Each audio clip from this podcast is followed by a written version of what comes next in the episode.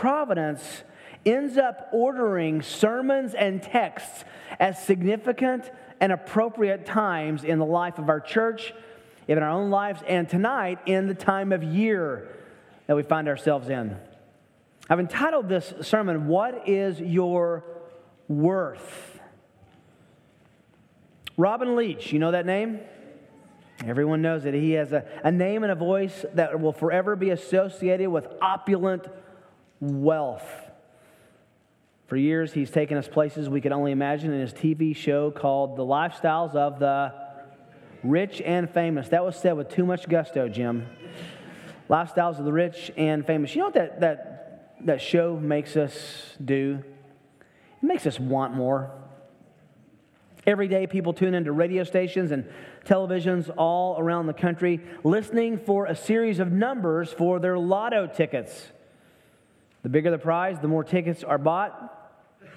You want $30 million this afternoon? You can get it. I'll check. And the effect of thinking that way is we want more. Walk up and down the shopping mall, turn on your internet, browse any of the stores that are in your favorites section. Look at the most trendy, the most up to date stuff staring right at you. And the effect is we want more. You and your friends go for a walk at a leisurely pace with a nice cup of coffee down at the plaza, looking in all the windows, dipping in and out of stores, looking at this, trying on that, and the effect is we want more.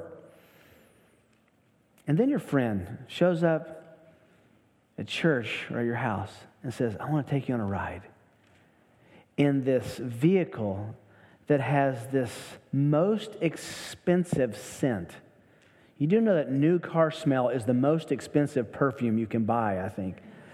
And you sit in there and you smell and you see the cleanliness, and you see the, the sharp lines of that car, and it makes you want more since you look at your old dilapidated demolition derby jalopy of a car. The reality is, all of us could think for a few minutes and isolate things that we want. We want things, we want more. We're all chasing a bit of what we call the American dream, which the Bible calls materialism. Our want list is the most thought out and thorough part of our lives. We're adding to it with every catalog, every commercial, and every advertisement. I understand this. I, I have a problem with this. I, I never really know what I want until I walk into Cabela's, and then I find out what I need, or Scheels, or Bass Pro. I would venture to say that for most of us, the direction of a career, the choice of a major in college, is mostly dictated by how much money can you make. I was sitting with a group of men the other day during a conversation. It was very enlightening. It was, it was godly. It was, it was well within the bounds of Scripture. And it made me think as I was talking subsequently to a group of pastors, two or three pastors who were sitting together.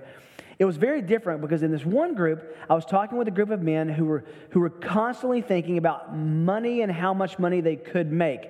And it wasn't even bad. It was, they were using it for glor- the glory of God and things they wanted to do and, and ways they wanted to express their, their worship for Christ. It was a wonderful conversation. And then I was with a couple of pastors and we thought, making more money is never part of, of a pastor's conversation with other pastors hey, how much? Do you get a bonus for the souls that you, you save this week? Can you, how about baptisms? You get a bonus for baptism? We don't get that. It did reintroduce me, though, in that discussion with how much we think about making and getting more. Let me say from the very beginning making more and getting more isn't necessarily bad. We'll see in a minute that owning material things is not a bad thing. Material things owning us is the problem. We live in the most progressive and exciting time in history, and this great time brings great opportunity. You can basically think about this. You can basically, if you're clever, have anything you want, even if you don't have the money. Just charge it. Go ahead, spend now, worry later. That's the message of a world bent on wealth. A few years ago, when I was a college pastor out in California, I was handed a slip of paper that was given to a college freshman girl on her orientation walk around the campus at UCLA. It was a credit card application sent to her, given to her as she walked by uh, this stand of, uh, of MasterCard or whatever. And this is what it said Quote, free from parental rule at last. Now, all you need is money. Kaching. I didn't write that, that's in there. Inside this is a lengthy, convincing marketing piece that read Getting the credit you need to get, through, get you through college is way easier than you think. In fact, it's almost a no brainer. Just send in the invitation above or give us a call. If you qualify, the Associates of MasterCard will uh, be in your mailbox. The Associates MasterCard, rather, I guess that's the card, will be in your mailbox before you know it. Get 3% cash back on everything you charge. Now, just think about that for a moment.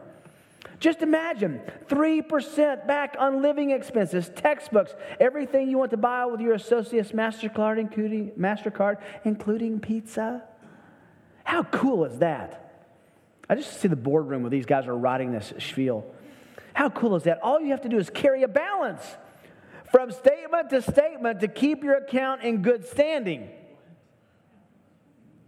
Let me read that again. I, I, I, didn't, I, didn't, I didn't make that up. All you have to do is carry a balance from statement to statement to keep your and keep your account in good standing means you pay the minimum and you get your 3% cash back on all your net purchases. That net is an important word. Just think of how much how much college costs these days, then figure out how much a 3% rebate would add up to. That's some serious cash, end quote. How gullible do you have to be? What we want, what we can get, what we might get, how much we can make are some of the most passionate parts of our lives. The opportunity, in fact, to be rich or at least richer than we are now has become the measuring rod in our culture for worth. What is your worth? People ask all the time, What's in your portfolio? when we don't know what's in our spiritual portfolios. In the business world, one of the most often asked questions of both individuals and company is that what is your worth? In other words, your worth as a person is based upon what you have. Think about that question. We even call your net worth. So you're measuring what you're worth by a number and a bank. Think about that. Let me ask you a question. How much is enough? I love telling people that I make seven figures because I include the cents column. How much is enough? What do you think it would take? What do you think it would really take to make you happy? It's interesting that the Lord put us here in this place in Ecclesiastes at the beginning of the most intensive shopping three weeks in the year. Let's hear what Solomon has to say about this issue of money. Ecclesiastes chapter 5, we're going to begin at verse 8, and we're going to quickly scan and go through the whole chapter tonight, the rest of the chapter. Solomon says, Ecclesiastes 5 8, if you see oppression of the poor and a denial of justice and righteousness in the province, do not be shocked at this sight, for one official watches over another official, and there are higher officials over them. After all, a king who cultivates the field is an advantage to the land. You have your pencil or your marker out? He who loves money will not be satisfied with money, nor he who loves abundance with its income. This too is vanity. When good things increase, those who consume them increase. So, what is the advantage to their owners except to look on? The sleep of the working man is pleasant, whether he eats little or much, but the full stomach of the rich man does not allow him to sleep. There's a grievous evil which I've seen under the sun riches being hoarded by their owner to his hurt. When those riches were lost through a bad investment and he had fathered a son, and there was nothing to support him. As he had come naked from his mother's womb, so will he return as he came. He will take nothing from the fruit of his labor that he can carry in his hand.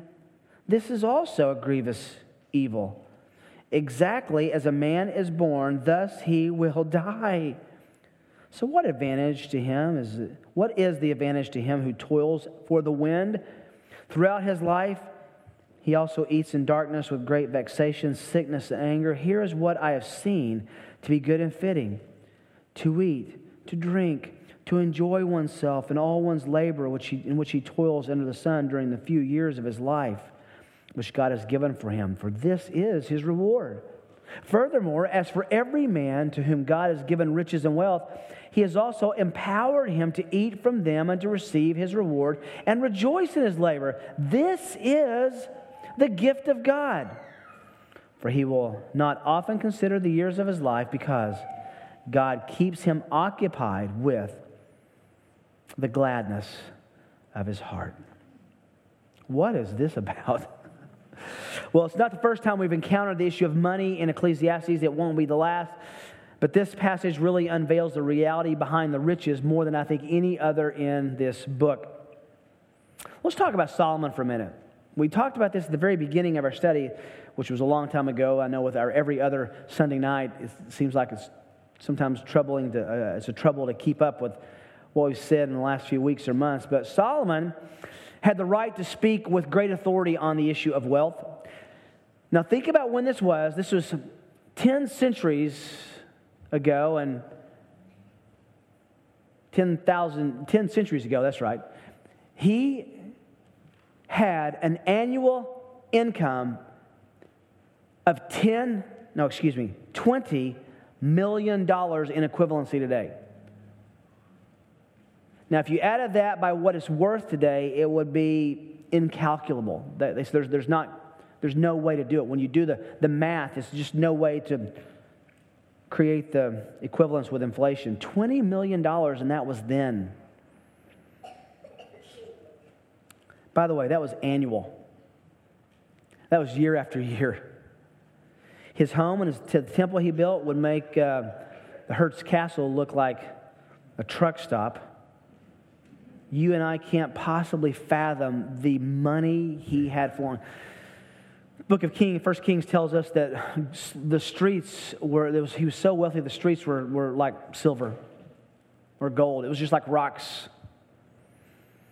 in the business world, your worth is measured by your portfolio. This is a term that, that we use to encompass what you own, your investments, what you're worth, and what assets you have. And here in Ecclesiastes 5, verses 8 to 20, Solomon describes for us the intangible contents of two portfolios. So if you're taking notes, we're going to have two outlines tonight. The first is the portfolio of wealth without God. And the second list is going to be the portfolio of wealth with God. Everything changes in verse 18. So from verses 8 to, to 17, it's the portfolio of wealth without God. Let's look at that first. Portfolio of wealth without God.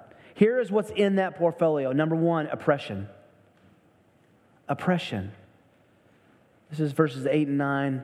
If you see the oppression of the poor, the denial of justice and the righteous, and righteous in the province, and do not be shocked at the sight. One official watches over another, and they're higher over them.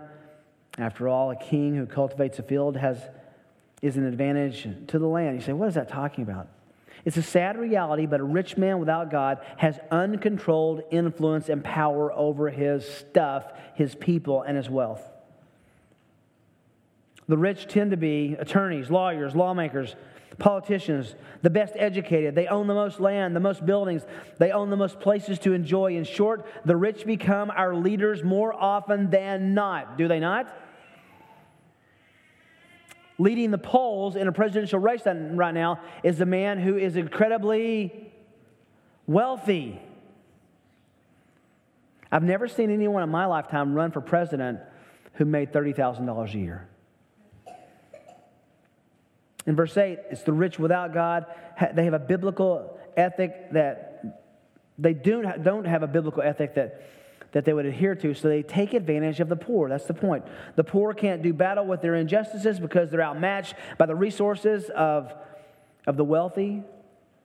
Officials over officials, you cannot beat the system. That's what he's saying. It's too big, it's too corrupt. Verse 9 Don't be too critical of the system of the rich being in charge because the poor do get the benefit of some of the profits of the rich. The king does cultivate the land. It's just really blunt, bottom level common sense. It's a bad system, but we do inherit blessings from this bad system. And the issue in these first two verses is that, is that a rich man without God does not use or share his wealth to take care of those with less, typically. This is the ungodly rich man. In fact, many times he takes advantage of the poor, he oppresses them. That's a great reputation to have in your portfolio, isn't it? Oppression. The second in his portfolio, the wealth of a godly, the portfolio of a godless, ungodly man, is this dissatisfaction. Dissatisfaction. Verse 10 ought to be taped to our mirror to look at and remember every morning of our short lives. He who loves money will not be satisfied with money, nor he who loves an abundance with its income because it's is havel, it's vanity, it's steam off a cup of coffee. It's there for a moment, it's fleeting, it's gone. Note the word there, though, is the word love rather than possess.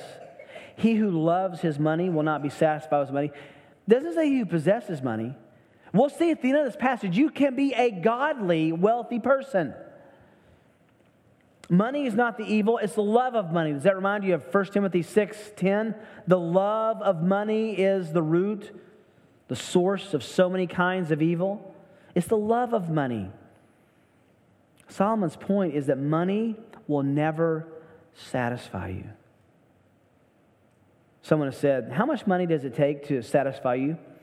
He answered, Just a little bit more than I have. It's never enough. There's a footnote, as I said it a moment ago. There is nothing wrong with money. There's nothing wrong with having money. The Bible never indicts a person for having money, owning money, owning property, having a large portfolio, only for loving it. Owning it's not the problem, loving it, according to Solomon, is the problem.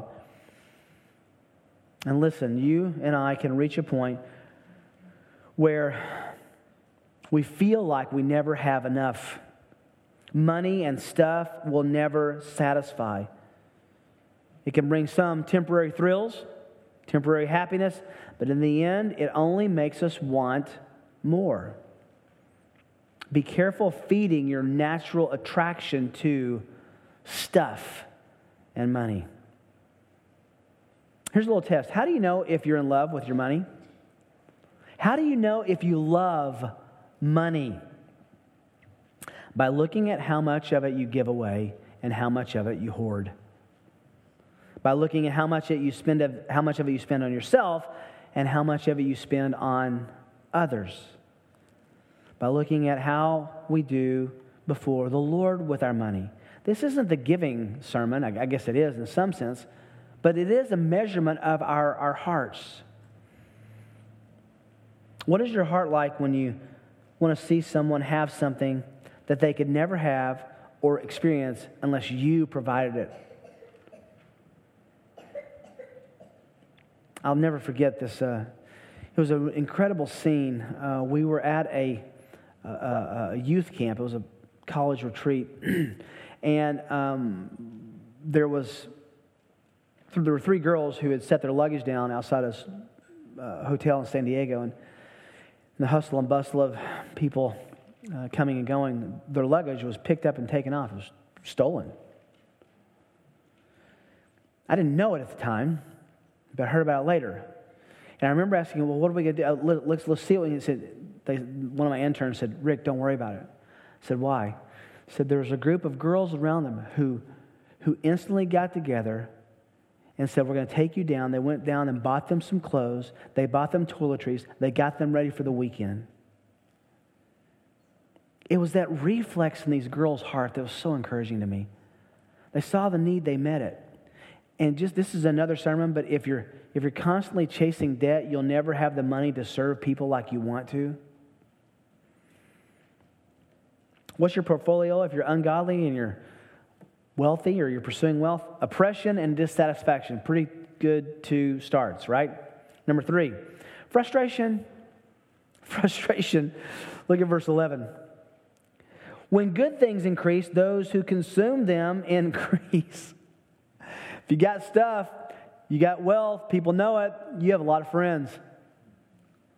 What is the advantage to their owners except to look on? Literally, the Hebrew is interesting. What, what advantage is it whether to see and experience it with their own eyes experientially? You, you wouldn't believe it unless you'd seen it. The sleep of the working man is pleasant, whether he eats little or much. But the full stomach of the rich man does not allow him to sleep. What is this? Having a lot of money, having a lot of things, does not lead to happiness as much as it leads to frustration. That's Solomon's point. One of the main reasons is that it affects relationships. That's what's going on in verse 11. Wealth attracts human leeches who want to know you for what they can get out of you. Seems like the more you have, the more people have their hands in your pockets. Proverbs 19, verses 4 to 7. Listen to what Solomon says here Wealth adds many friends.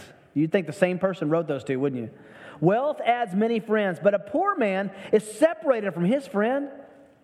A false witness will not go unpunished, and he who tells lies will not escape. Many will entreat the favor of a generous man, and every man is a friend to him who gives gifts. Listen to that. Proverbs 19, verse 5 excuse me, verse 6. Many will entreat the favor of a generous man, and every man is a friend to him who gives gifts. All the brothers of a poor man hate him. How much more do his friends go far from him? He pursues them with words, but they're gone. In other words, wealth, the absence of wealth and the presence of wealth can stain and soil relationships. You know what's wonderful about the church is money shouldn't make any difference with our relationships. Our common bond is Jesus. And because of that, because he Remember our, our, mission statement? We value Jesus above all else. If He is our treasure, then we all share a common treasure, right?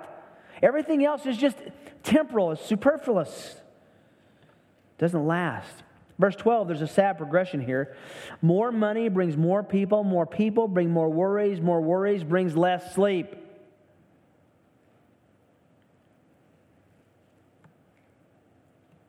Mark this riches don't bring ease from freedom, they bring frustration.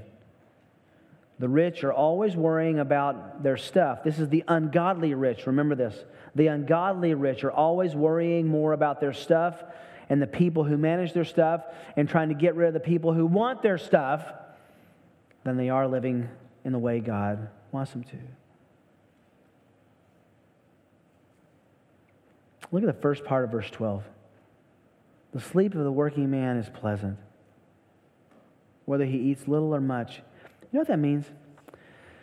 You remember those early days. I, I, hope this is the case now, but I, will never forget. I've talked to my son Luke about this, who's um, working up on the roof with some about half our church, I think. There's nothing like working hard manually all day and being exhausted and knowing you made an honest wage and laying down. It's just satisfying to work for your money. One of the things that my parents unwittingly did to me and for me was that we didn't have a lot of money. This is not the, we were poor and we walked uphill in the snow both ways. We were poor and we walked uphill in the snow every way. It was, it was awful. We, I remember there were times we had beans and cornbread, you know, four or five times a week, and I thought that was the, the, the, the wealthiest thing. I love beans. To this day, beans and cornbread, not just any cornbread, not this sweet stuff, this jiffy stuff that you guys make.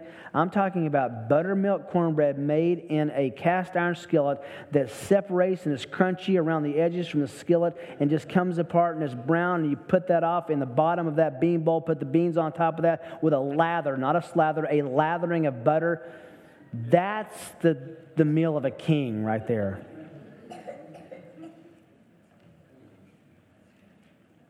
I remember, where was I going with that? really hungry thinking about that. What was I talking about before? So what now? Oh, the snow. We were poor, going always uphill both ways in the snow. That's not where I was going with that, Kimberly. no, I remember um, that my, my dad would, uh, would talk to us about how much it was, how important it was that we knew that food wasn't free. And we would pray as simple as we could over those, those, those cheap meals, and it meant a lot to me. I'm so thankful for what my parents did to me in college, and that was that they, they couldn't afford to help me pay for it. You'd study differently. Parents, here's a little parenting lesson 101. Your kid will study differently if they're paying for the class. Don't make it so easy for them, but that's another lesson. Number four, you got oppression, dissatisfaction, frustration. What else is in this portfolio of an ungodly wealthy person? Number four, desperation. Verses 13 through 17. Verse 13 says, This is a grievous evil which I have seen under the sun, riches being hoarded by their owner to his hurt, your own hurt. Once you get what you want, there's always a certain desperation about your gain if you don't have God as your treasure. Solomon calls this a grievous evil, a tragic fact of life. It's the life of a miser who's accumulated his wealth only to sit and look at it selfishly and alone, hoarded to his own hurt. Verse 14 those when those riches are, were lost through a bad investment, and he fathered a son, and there was nothing to support him. What is this about? Solomon points out that riches are fragile and can only and easily be lost through bad investments. He's going to tell us in a couple chapters. This is really it's, it's tough to say. He says you're going to spend your whole life making money and give it to somebody who didn't make it who's going to blow it. Welcome to death. That's basically his message. Verses 15 and 16. As he came, had come naked from his mother's womb, so he will return as he came with nothing. That's the point. It's the same phrases used in Job. I didn't come with, come with anything. I'm not leaving with anything. He will take nothing from the fruit of his labor that he can carry in his hand. That's talking obviously about death. This is also a grievous evil. Exactly as a man is born, thus he will die. So, what advantage to him who toils for the wind? What is that advantage? Is there any advantage to him? It's the reality and the ultimate reality of life and wealth. You can't take it with you. Solomon is writing at the end of his life, looking at his own wealth and seeing that it will not follow him into his coffin. And even if it did, it would do him no good there. Did you see in the news uh, last week where they think they found the secret burial chamber of Nefertiti, the uh, in uh, um, uh, Tutankhamun's um, uh, uh, tomb in Egypt. They found the secret. And they're probably going to break that open. They're going to find all sorts of treasures that she thought she could take with her into the afterlife. How's that worked out? Verse 17 is a picture of a desperate man. Throughout his life, he also eats in darkness with great vexation, sickness, and anger Darkness is a picture of isolation and loneliness, vexation, sickness, and anger. These are the products of a life spent in the pursuit of money. And death brings life into focus. It reminds us what is really important. If your life is without God, the response is like this man it's desperation. You know the illustration, but it's an obvious one we have to point to. Howard Hughes He was the world's ultimate mystery. He was secretive, reclusive, enigmatic. For more than 15 years, no one could even say for certain he was alive, much less how he looked or behaved. Hughes was the, one of the wealthiest men in the world at that time, with uh, destinies literally of thousands of people, perhaps even governments at his disposal. Yet he lived a sunless, joyless, half lunatic life.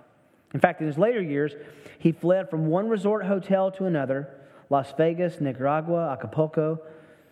His physical uh, appearance became odder and odder. His straggly beard got longer and longer, hung down to his waist. His hair reached to the middle of his back. His fingernails were two inches long. His toenails hadn't been trimmed for so long they resembled corkscrews. Hughes was married for 13 years to Jean Peters, one of the most beautiful women in the world at the time, but never in that time were the two ever seen together in public. No record of their ever having been photographed together. For a while, they occupied separate bungalows at the Beverly Hills Hotel. And back in that day, you can imagine this at $175 per day. And she later lived in an opulent and carefully guarded French Regency house atop a hill in Bel Air, making secretive and increasingly infrequent trips to be with Hughes, who was living in Las Vegas at the time. They were divorced, by the way, in 1970. I find this interesting. Hughes often said, quote, every man has his price, or a guy like me couldn't exist, end quote. But no amount of money brought him satisfaction, and the only people who knew him and were close to him had the absolute disgust for him and broke their silence about him after he died. Do you ever watch these shows? You know, the life and times of so and so follows these rock icons, these bands around, and it's the same story. They get a lot of money, their life crashes, and they feel bad in the end and regret. How do you measure your true worth? Let me give you a statement that comes from a man most of you know, his name at least. Jim Elliot said, What do you have that money can't buy and death can't take away? We usually know of other statements he said, but this is a good one. What do you have that money can't buy and death can't take away? That's, that's the, the philosophy and question of a man who would give up his whole life and go die at the hands of the Auca Indians in Ecuador. What do you have that money cannot buy and death cannot take away? That's how you measure your real worth. Now we come in verse 18 to, 18 to the portfolio of wealth with God. We looked at the portfolio of an ungodly man without God who has wealth. What about the portfolio of wealth with God? This is interesting. He changes everything. The tone changes in verse 18. The first in this portfolio is happiness happiness. Verse 18 Here's what I have seen to be good and fitting to eat, good and fitting to eat and to drink and to enjoy oneself in all one's labors in which he toils under the sun during the few years of life which God has given him. For this is a reward or his reward. The key to this verse in the, is in the phrase, what God has given him. He understands that things are a gift from God. There's a happy reward, a very happy reward for those who see life as a gift from God's hand. We're happy people. Things are in proper perspective when God is in the focus. If you acknowledge God as the giver of life, as the giver of things, then you'll find happiness. I love that. And maybe if you read it, it's a great little article. It's not very long by John Piper who says, How to Glorify God by Drinking Orange Juice. And what he does is he, apparently he likes pulpy orange juice. And he describes this orange juice. When you read this article, you are going to want orange juice at the end of this thing.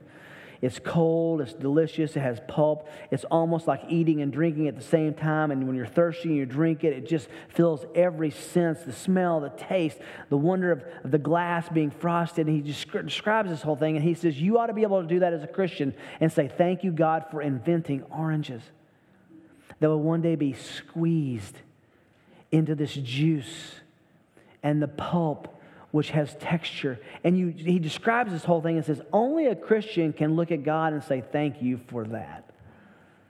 You can glorify God by that. You can glorify God with your wealth, with your bank accounts, with, with your gold and silver and IRA and you name it. You can glorify God with that if you know that it's a gift of God, owned by God, and you will not leave your world with it. What God has given him. Look at right in the text. What God has given him. You're happy. Number two, blessing. So, in the portfolio of, wealth, of wealth with God, you have happiness. Number two, you have blessing. Verse 19. Furthermore, as for every man to whom God has given riches and wealth, he has also empowered him to eat from them and to receive his reward and rejoice in his labor. This is the gift of God. Now, let's pair that back with what he said to eat and to drink and to enjoy oneself. You know what he's saying? Have a good meal and thank God for it. Have a good meal with, with friends and thank God for them. Work hard, enjoy what you're given. It's okay to have things as long as things don't have you. How do you know if they have you? Well, I found that out a little earlier this afternoon when my car had been parked in the garage and it was parked in a way very graciously by someone. It's not my wife. And it was next to the lawnmower.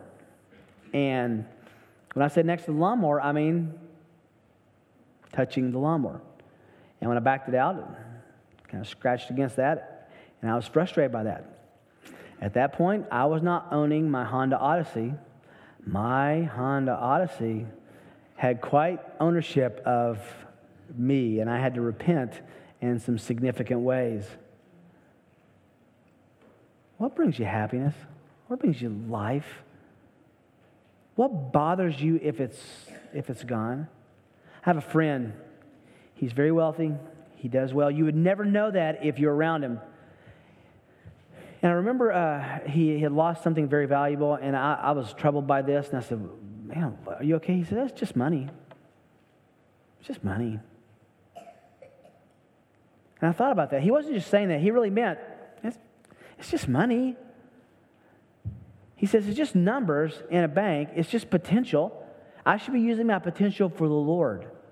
It's a great lesson. These verses show that there's actually joy in the work, by the way, too. Look at verse 19 again. For every man to whom God has given riches and wealth, he's also empowered him to eat from them and to receive his reward and rejoice in his what? Labor and work. Godly people enjoy their work because they do it not as eye service to men, Paul said, but as service to God. By the way, if you see that all you have is a gift from God, giving it away is never a difficulty. Remember that what you have is not yours, it is God's. The money you have is not yours, it too is God's. And that will affect, affect the way we shop, the way we give, the way we spend, the, maybe the way we save. It affects everything. Do we understand it's a blessing of God? It's God's. He even looks at a man who owned a lot of cattle and says, The cattle on a thousand hills mine. Number three, lastly, contentment. Contentment. I mean, think about those two lists. Listen to this one happiness, blessing, and contentment. That, that's a great list. If you have wealth, and you have wealth under the ownership of God. For he will not consider the years of his life because God keeps them, keeps him occupied with the gladness of his heart. So refreshing. He's saying, Is your worth and happiness found in God? If it is, then life is not a burden. You have the most sought after commodity on the planet. You are content. Seek first the kingdom of God and his righteousness, and all these things will be added to you, Matthew 6 33 says. It's interesting when you read what all these things are. You know what all these things are? Food, shelter, and clothes. That's it. According to Matthew 6, if you get this, if you know where your next meal, the next, let's do it the way it's described there. If you know where the next two meals are coming from, and if you know what you're going to wear tomorrow, and you have a place to sleep tonight, and you're sure of that, if you have those three things, you know what Jesus calls you? Wealthy. Wealthy. Because all of us are in here right now are thinking, yeah, I know those wealthy people. Those rascal wealthy people. Not me, but the people who have more money than me. Those are the wealthy people. Let's go to your closet. Let's go to the cupboard. Where are you going to stay tonight? Seek God and His kingdom, and those things are added to you. And that, according to Jesus, that's enough. Let me ask you again what do you have that money cannot buy and death cannot take away? What's the real answer to that question? It's Christ, isn't it? It's Jesus, it's the gospel. Solomon is going to tell us here in a couple of chapters something I want to. This is meant to be read in one sitting, so let me give you a little uh, preview. He is going to say, he has actually said, having money from, from your labor is reward. That's a, that's a fine thing. There's nothing wrong with having money. There's nothing wrong with spending money. There's nothing wrong with spending money on yourself for things as long as those don't represent idolatry in our hearts. And we know that they are idolatrous in our heart by seeing if they have negative impact when they are lost, damaged, stolen, or if we cannot or would not give them away.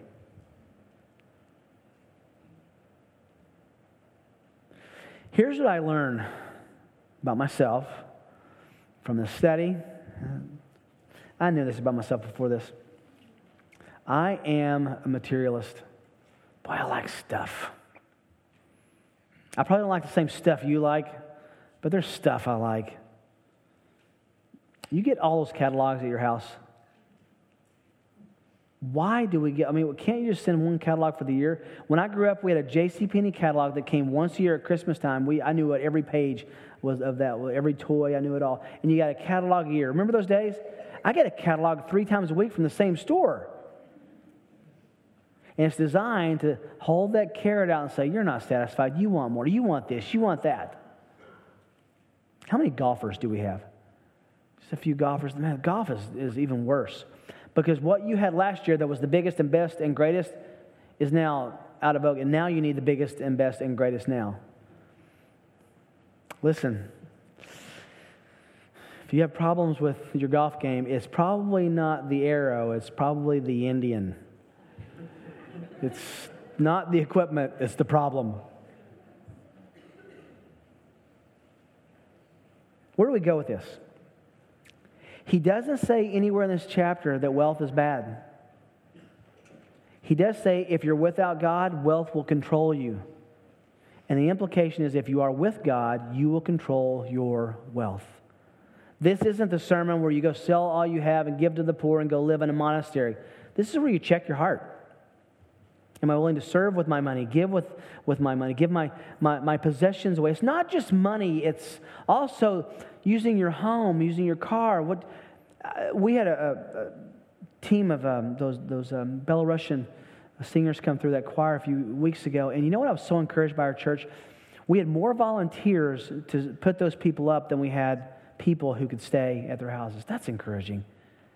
Whatever you have, great. Use it for the Lord.